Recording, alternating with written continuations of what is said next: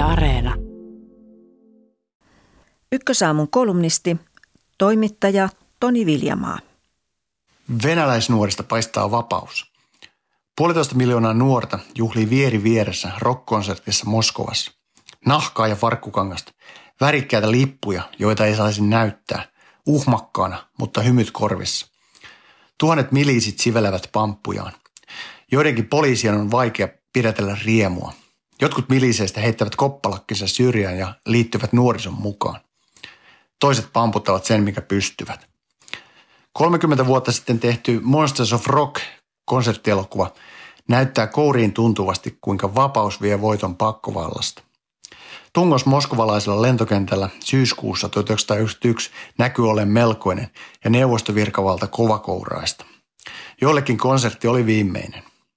Kuolinuhreista on vaikea saada tarkkaa tietoa, mutta arviot vaihtelevat kymmenestä kymmeniin. Heavy metal edustaa venäläisnuorelle vapautta. Raskaan rokin jättiläiset ACDC, Metallica ja Pantera tekevät historiaa esiintyessään luistumaisillaan olevassa diktatuurissa. Marksismin-leninismin teräksinen kontrolli oli hapertunut vanhojen johtajien marksismi-senilismiksi. Humalaisten kommunistijohtajien vallankaappaus oli juuri epäonnistunut. Kovalinjan kommunistivalta piti Neuvostoliiton johtaja Mihail Gorbachevia syyllisenä imperiumin tuhoon. Gorbachev vapautti neuvostovaltiota. Vapautumisen termit glasnost ja perestroikka tulivat tutuiksi myös suomalaisille. Joulukuussa Gorba erolaisi ja luovuttaisi vallan Boris Jeltsinille. Neuvostoliitto oli suomalaisille iso sukupolvikokemus riippumatta siitä, tulimmeko koskaan käyneeksi itänaapurissa. Neuvostoliitto tunkeutui arkeemme. Neuvostovastaisia sanoja vahdittiin herkeämättä julkisuudessa. Professori Timo Vihavainen arvioi kirjaklassikossaaan kansakunta rähmällään, että ulkopuolisista tarkkailijoista saattoi näyttää jopa siltä, että Suomi oli syvemmällä diktatuurin taskussa kuin nationalistinen Romania tai omaa tietään kulkenut Jugoslaavia. Asennoituminen Neuvostoliittoon vaihteli riippuen siitä, mihin tyrannian vaiheeseen nuoruus ajoittui. Olin 15-vuotias Neuvostoliiton hajotessa. Silloin podettiin politiikan krapulaa hyperpolitisoituneiden vuosien jälkeen. Hevi oli tärkeämpää kuin teiniliitot ja vanhanvaltaukset, joita edeltävät sukupolvet tv muistelivat ja muistelevat yhä. 30 vuoden takaisia konserttinauhoituksia katsellessa on vaikea uskoa, että äänekäs osa suomalaisnuorisosta oli aikanaan kommunistisen pakkovallan puolella. Olisivatko ikätoverini kehottaneet pamputtamaan vielä lisää? Ainakin Tsekoslovakian miehityksessä 1968 osa suomalaista asettui sortokoneiston puolelle. No, kukin on aikansa lapsi. Opin itse lehdistä ja kirjoista, mitä tarkoitti taistolaisuus. Eteläpohjalaisella maaseudulla, kaukana yliopistoista, diktaattori Josef Stalinin nimeen vannoneelle fanaattiselle nuorisoliikkeelle ei löytynyt kannatusta. Taistolaisuus tunki 70-luvulla akateemisiin opinnäytteisiin niin, että nykyinen tiedevastaisuus näyttää harmittomalta. Älymystö käänsi ajattelunsa off-asentoon.